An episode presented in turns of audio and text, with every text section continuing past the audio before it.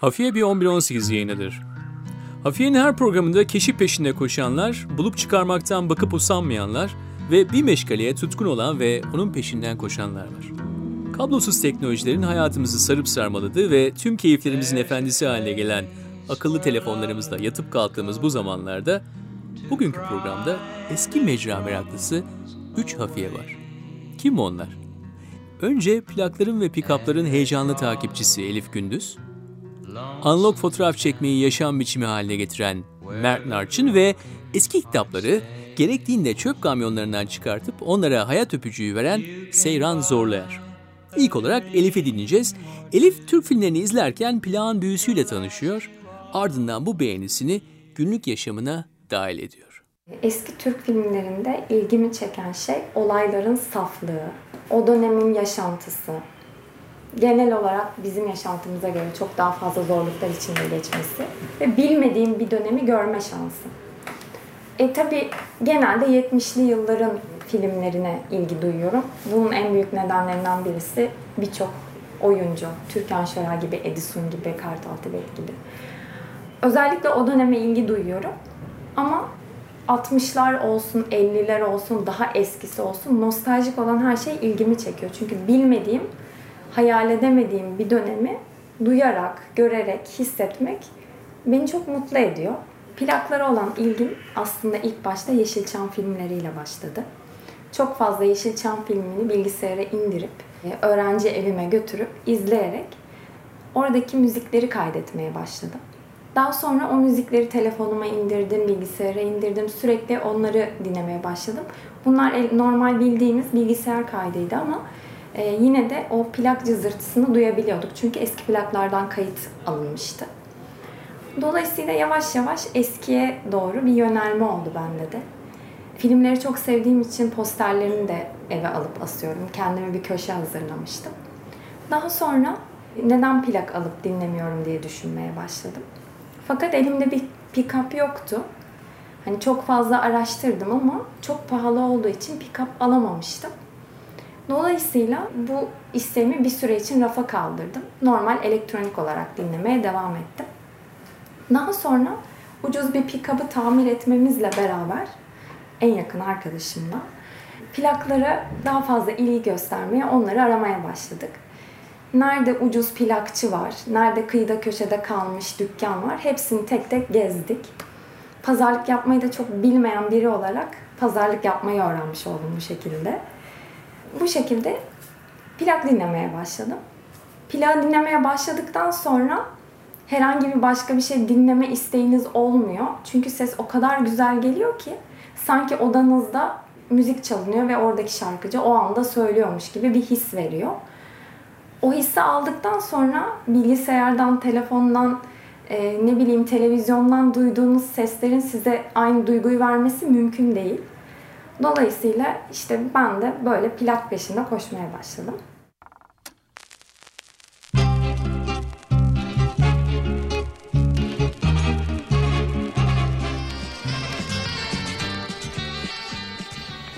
Genelde evde bir şeyler yaparken müzik dinleme ihtiyacım yıllarca yalnız yaşamış olmamdan kaynaklanıyor. Ee, sürekli evde bir ses olmasını istiyorum. Eskiden de hep müzik dinlerdim. Televizyonu çok tercih etmiyordum. Şimdi plakları keşfettikten sonra diğer müzikleri dinlemeyi istemediğim için iş yaparken, yemek yaparken, işte e, evde herhangi bir şeyle uğraşırken sürekli bir plak koyalım diyorum. Onu da kendi moduma göre ayarlıyorum aslında hangi plağı dinleyeceğimi. Çünkü çok farklı plaklarım var. Arabeskinden tut klasiklere kadar farklı yelpazede bir plak koleksiyonum oldu. O anki ruhum yani o an ruh halim neyi ifade ediyorsa o plağı koyup dinlemek istiyorum. Küçük bir plak dükkanında tek tek plakları seçerken 45'lik olsun 33'lük olsun hiç fark etmiyor seçtiklerimizi bir kenara ayırıp orada dinliyoruz. İlk dinlediğim anda bana verdiği duygu eğer gerçekten çok güzelse e, çünkü her plak size hitap etmiyor olabilir sonuçta bu da müzik. Eğer bana o duyguyu çok güzel veriyorsa o anda hemen onu kenara ayırıp işte bütün müşterilerden saklayıp diğerlerine bakmaya çalışıyorum. Ve onu alana kadar sonuna kadar pazarlık etmeye başlıyorum. Normalde hiç pazarlık eden bir insan da değilimdir. Bunu işte bu şekilde öğrenmiş oldum. En sevdiğim an o. Yani plak dükkanında o kadar çok plağın arasında tek tek tek incelemeyi çok seviyorum. Ve o incelediklerimi test ettirmeyi seviyorum. Aslında tercih ettiğim başka bir nokta daha var. Şimdi yeni basım plakları pek almayı tercih etmiyorum. Hep eskiden olan plakları alıyorum. Hep eski basımları alıyorum ve basımlarına da dikkat ediyorum. Yani eğer bir Fransızca plak alıyorsam onun Paris'te basılmış olması benim için daha önemli. Çünkü yerinden gelmesini istiyorum. Türkiye'de Türk basımı çok fazla plak var ama herhalde yurt dışında yaşayanların getirdiği de çok fazla plak olmalı. Özellikle Almanya ve Fransa basımlı plağa çok rastladım ben. Dolayısıyla dışarıdan gelmiş olan, orada kaydedilmiş olan e, plak sahibi olmak da beni ayrıca mutlu ediyor. Yani buradakilerin yanı sıra tabii ki Türk şarkıcıların burada kayıtları var ama yani bir Edith Piaf plağının Paris'te kaydedilip gelmiş olması buraya kadar da benim için çok önemli. Çünkü o da bir yolculuk. Yani orada kaydedilmiş, oradan buraya kadar gelmiş İstanbul'a bir şekilde plakçıların eline ulaşmış. Onlar bunu satıyor. Ben gelmişim plakçılar arasından birçok dükkanı gezip o plağı bulup evime götürmüşüm. Hani bu çok uzun bir süreç ama çok değerli bir süreç. Dolayısıyla o plağın nerede basıldığı da benim için ayrı önem taşıyor.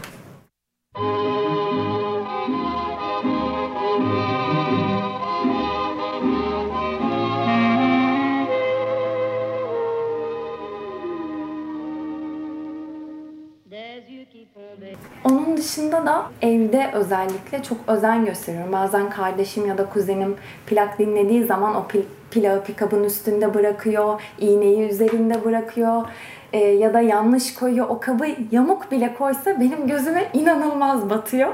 Sürekli onları uyarmak durumunda kalıyorum. Çok istemeden yapıyorum aslında bunu. Çok fazla özendiğim için. Çünkü onlar benim için tek tek çok değerli. Bir gün de aslında çok komik bir anım olmuştu.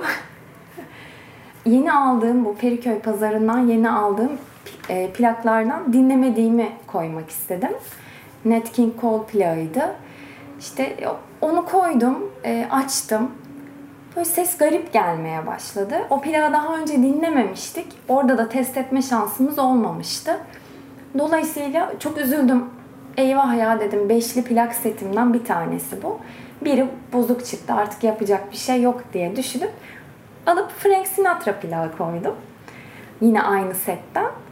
Frank Sinatra'nın sesi de kadın sesi gibi gelmeye başladı. İnce bir ses geliyor. O kadar şaşırdım ki yani iki plak birden bozuk olamaz diye elim ayağıma dolaştı. Bir gün önce dinlediğim başka bir plağı koydum. Bu sefer o da bozuk çalıyor.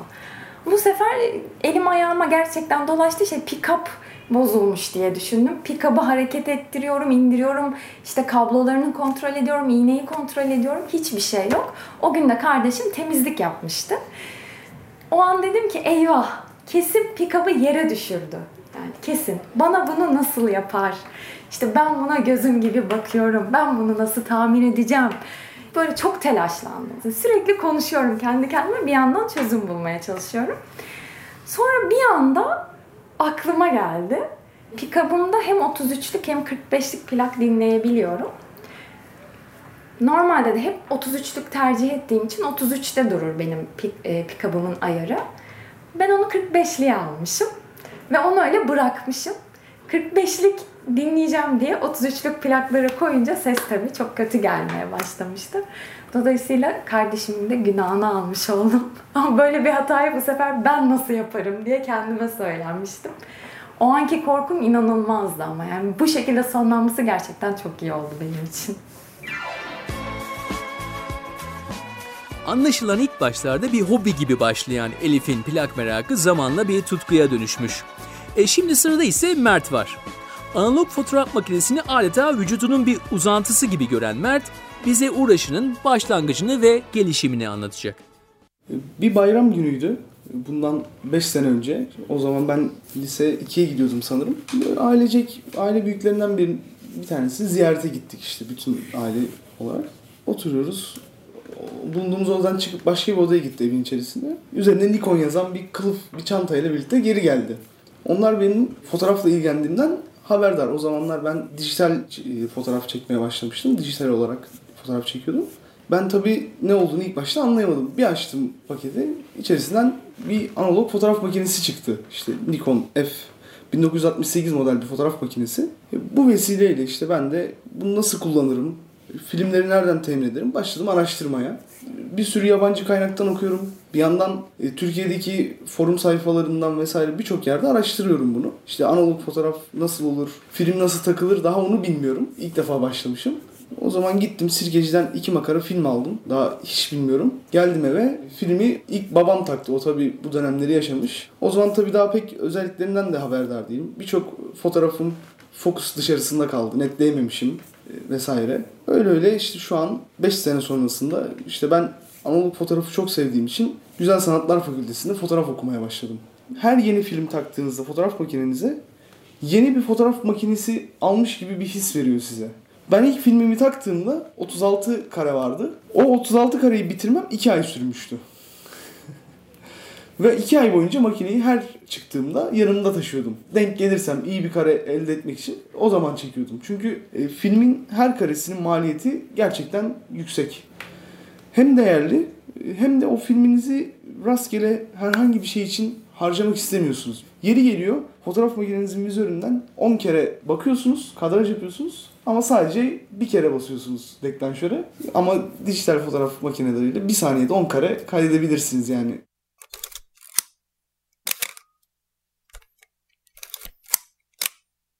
Benim bu kullandığım fotoğraf makinesi 1968 model. Tamamen mekanik enerjiyle çalışan bir fotoğraf makinesi. Yani şöyle söyleyeyim bir otomatik saat gibi içerisinde tamamen yaylardan, mekanik dişlerden oluşan bir fotoğraf makinesi. Fotoğraf makinesinin görüntüyü kaydetmek için gereken tek enerji benim parmağımla onu kurmam.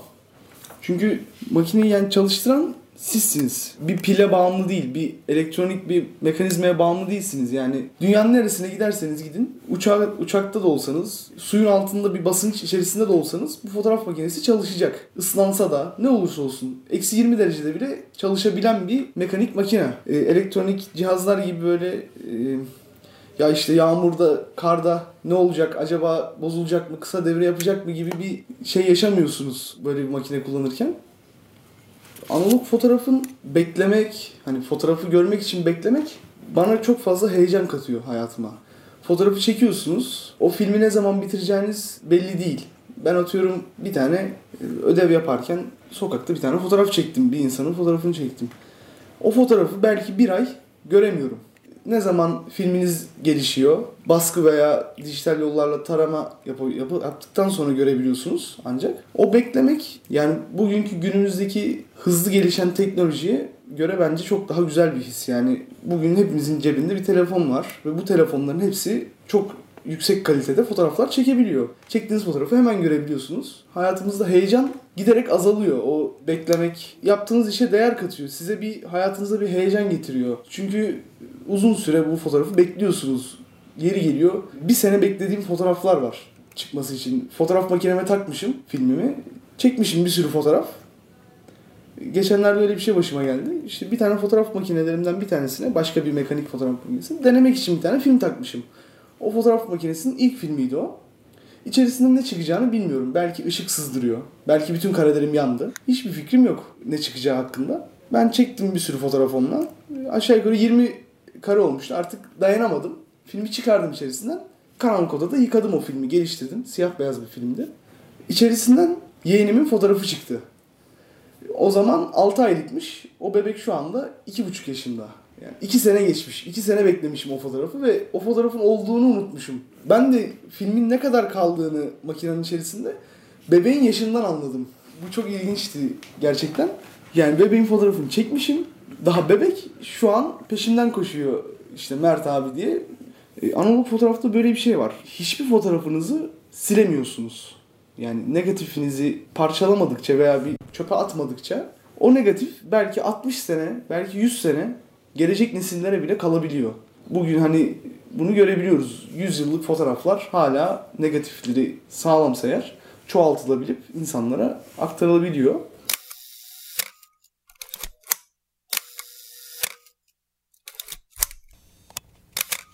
Kış mevsimlerinde mesela saat 4 olduğunda akşam işte hava kararmaya başladığında her şeyinizi çantaya koyup dükkanı kapatıp gidiyorsunuz tabiri caizse. Çünkü filmlerin ışığa karşı hassasiyeti bugünkü dijital fotoğraf makineleri kadar yüksek değil.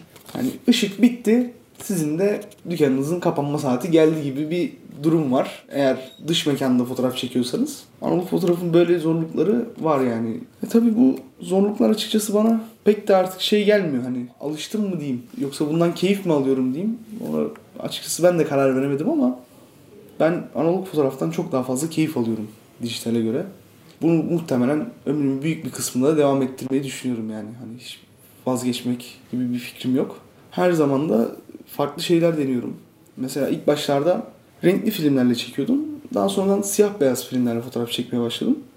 Sonra o siyah beyaz filmleri kendim karanlık oda kurdum.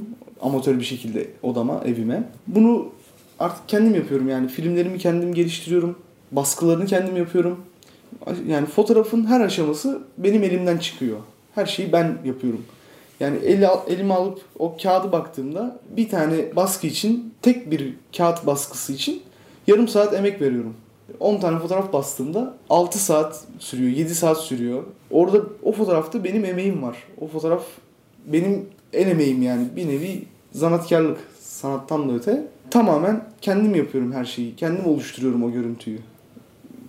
Bir dijital, sayısal bir yazılım bunu benim için yapmıyor. Onu ben yapıyorum. O kağıttaki görüntü benim ellerimden çıkıyor tamamen. Evin banyosunu karartarak başladım işe. Öyle söyleyeyim. Işık girebilecek her yeri kapatıyorsunuz. İşte birkaç almanız gereken ekipman var. Araştırmamı yaptım. Kimyasallarımı nasıl kullanacağımı öğrendim. Ardından sıra geldi filmi yıkamaya ve mutlak karanlığa ulaşmak. Filminizi sarmanız için bir 2-3 dakikalık bir mutlak karanlığa ulaşmanız lazım. Filminizi tanka koyana kadar. Filmimi tanka sardım. Büyük bir heyecan içerisinde. Acaba ışık aldı mı, almadı mı? Benim uğraştığım 15 gün 36 fotoğrafı çekmek için emek verdiğim o fotoğraflarım yanacak mı? Yoksa ben onlardan bir görüntü elde edecek miyim? Hep aklımda bu var. Filmimi sardım, tanka koydum, kapattım. Ondan sonra başladım kimyasalları dökmeye. Bu sefer aklımda kimyasalları doğru karıştırdım mı? Kimyasallar çalışıyor mu? Yoksa içerisinde başka bir şey karıştı da bozuldu mu? Sonuç alabilecek miyim? Bu sefer bunu düşünmeye başladım. Öyle böyle o yarım saatlik film yıkama süreci böyle bir ömür boyu sürüyor ilk defa yapanlar için. Ben de onu yaşadım. Bir ömür boyu sürdü gerçekten. Sonra işte filmimi tanktan ilk çıkartıp ışığa tutup baktığımda 36 karede de bir görüntü vardı. Aşağı yukarı bir yarım saat karanlıkta geçirdikten sonra gün ışığında fotoğrafa bakabilirsiniz. Her şey analog fotoğrafta zaman istiyor. Tek dostunuz zaman analog fotoğrafta. Her şey bekleyerek geçiyor.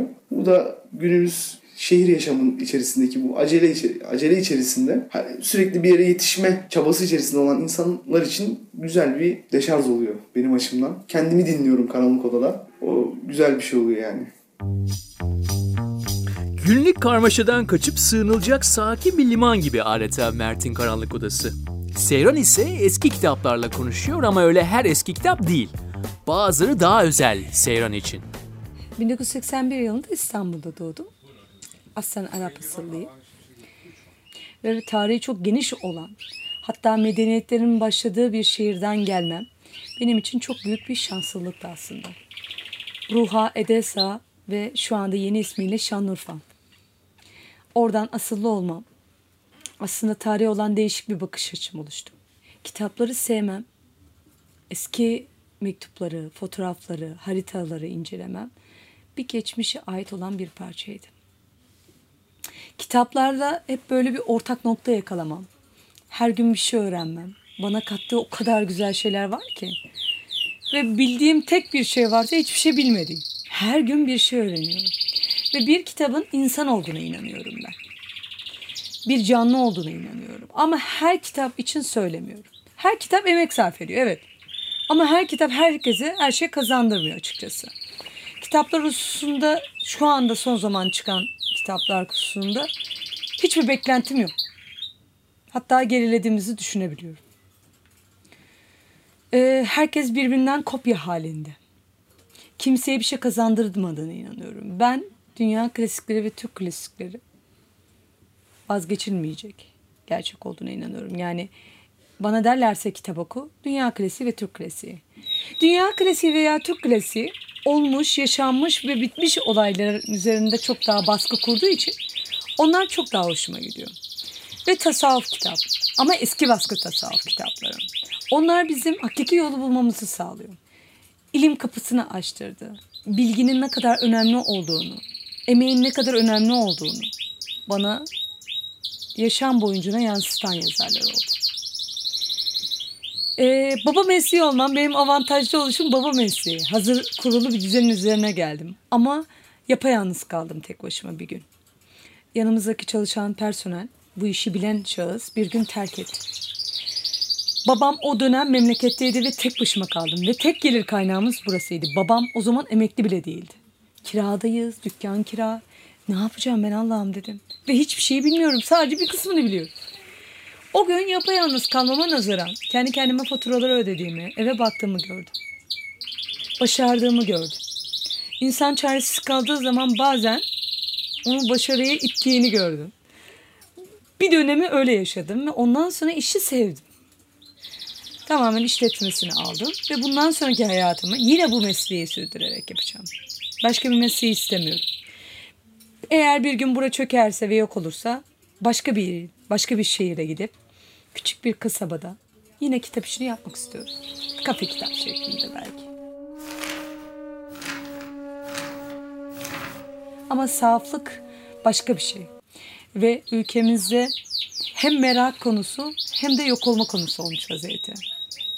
Sahaf başka bir şey. Mesela gelen öğrenciler oluyor bazen. Ay ne güzel kokuyor burası. Ay keşke ben de bu kokuyu duyabilsem diye bazen imreniyorum. Ama bu kokuyu alamıyorum ben. Çünkü yıllarca bu kokuyu almışım. Nasıl bir şey olduğunu bilmiyorum. Alışmışım. Belki ayrılırım bir gün. O ayrıldığım zaman girdiğim zaman bu kokuyu hatırladım. Evet bu bir sahaf kokusu. Yaşanmışlık kokusu. Öğrencilerin ellerinde kitaplar oluyor. Önceden kalma. Bunları değerlendirmek istiyoruz. Çöpe atmak istemiyoruz yani. Ya da bir kesim var. Direkt çöpe atıp hurdacılar tarafından toparlatıp hurdacıların bizi arayarak elimizde kitaplar var gelin. O çöpün içerisine girerek çok ciddi söylüyorum çöpün içerisine girip çöp arabaları vardır ya kamyonlar ya da minibüsler böyle arkası şeydir bagaj şeklindedir. Öyle ortamlara girip kitapları kurtarmaya çalışıyoruz. Ve ben babamla bir birçok kez hurdacıyı gezdim. Ellerimiz, yüzümüz, her yerimiz batarak o kitapları toparladık. Adam işi. Eldiveni takıyor, onları toparlıyor, atıyor. Biz de o pisliğin içerisinden o kitapları kurtarmaya çalışıyoruz. Düşünebiliyor musun? Ya bir kitap görüyorsun, sadece sıradan bir kağıt parçası olarak bakıyorsun. Ama baktığın şeyin ne kadar değerli olduğunu farkında değilsin. Ben yıllarca bu işi yaparken tek bir şeyi fark ettim. Biraz önce de söyledim. Gerçekten hiçbir şey bilmiyorum. Bazen büyümekten de korkuyorum. Çünkü insan büyüdükçe hayalleri de küçülüyor. Ve değer duygularımız zaman içerisinde böyle yok olup gidiyor. Ve çok azınlıklı kaldık. Herkes çöpe atsın kitapları. Bugün metroda, bugün otobüste, gemide, orada burada herkes telefon elinde. Ne cihazmış ya. Ne cihazmış. Hayatımızdan etti bizi. Ve ben şu anda telefon kullanmıyorum. Telefonu atıyorum. Sadece okula gittiğim gün annem babam ulaşsın diye bir ihtiyaç aracı olarak görüyorum. Başka da hiçbir türlü bakmıyorum. Bakmak da istemiyorum yani açıkçası. Çünkü hayatımdan çok şey alıp götürüyor. Zaman kaybımız. Ben bisikletimle gidip geliyorum. 1948 model bir bisikletim var. Ha marka giymiyorum. Mümkün oldukça böyle sınırlamaya çalışıyorum ama eninde sonunda o oyunun içine bizi alet ediyorlar. Aldığımız bir bilgisayar, kullandığımız bir su ısıtıcısı bizi birçok şeyi aslında o noktaya itekliyor.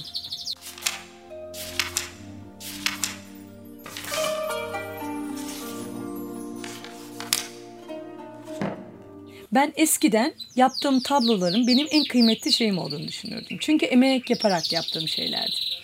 Ama emek yaparak yaptığın şeyleri satamazsın. Ben bunları sattım. Demek ki bunlar benim için önemli değilmiş dedim. Aradan zaman geçti. Abdülkadir Geylani Hazretleri'nin yani tarikatların başı dönemin tarikatın başlama sebebi olan şahıstır Abdülkadir Geylani. Çok özel bir zat. Peygamber Efendimiz sallallahu aleyhi ve sellemle de çok fazla oturmuş kalkmış. Birçok şeyi öğrenmiş. Birçok şeye feyiz almış ve birçok şeyi allah Teala ona da lütfetmiş. Öyle kıymetli bir zat. Kitaplarını tesadüf elime geçti ve kitap ters basılmış. Sayfası eksik. Bir kitap sana hiçbir şey kazandıramaz ki. İnan bana ben o kitaptan öyle şey öğrendim ki sana anlatamam. Mutlu olmamı, ışığı, umutlanmam gerektiğini, adaleti ve vakti geldiği zaman herkesin cezasını bulacağını fark ettim. Ve aylar sonra babamın kütüphanesi hatta yıllar sonra babamın kütüphanesine bakınca şahısın bir sürü kitabı elime geçti. Tamam dedim. Tek vazgeçemeyeceğim bu. Buna artık kanaat getirdim dedim. O kitap benim için çok kıymetli. Ama yeni baskıları değil. Yeni baskılar bana hiçbir şey vermiyor. Hiçbir şey öğretmiyor. Belki öğrenen insanlar vardır ama bana hiçbir şey kazandırmadı. Bunun neden dolayı olduğunu anlam veremiyorum. Eski basılmış, hatta eksik sayfa, hatta ters basılmış bir kitabı okuyorum. Bana zevk veriyor.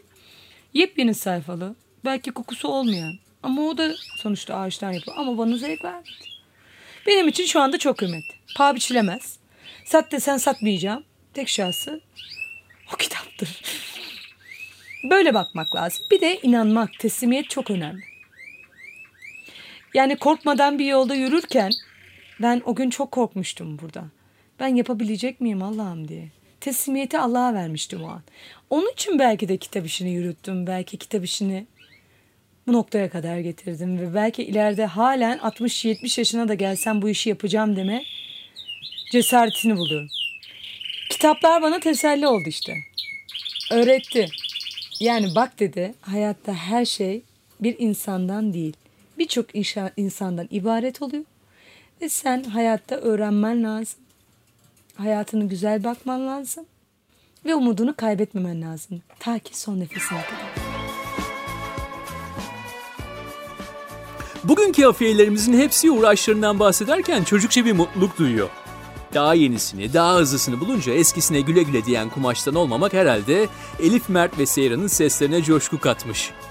Evet, eskiyi bağrına basan ve tutkularını paylaşan hafiyelerimizin iş başında çekilmiş fotoğraflarını da sitemiz olan 1118.com'da görebilirsiniz. Sizinle paylaşmak istediğiniz bir hikayeniz varsa ne yapacaksınız? Ya plağa basacaksınız ya kitap yazacaksınız ya da banyosunu yok olmaz herhalde. Telefonunuzdan direkt olarak bize yollayabilirsiniz.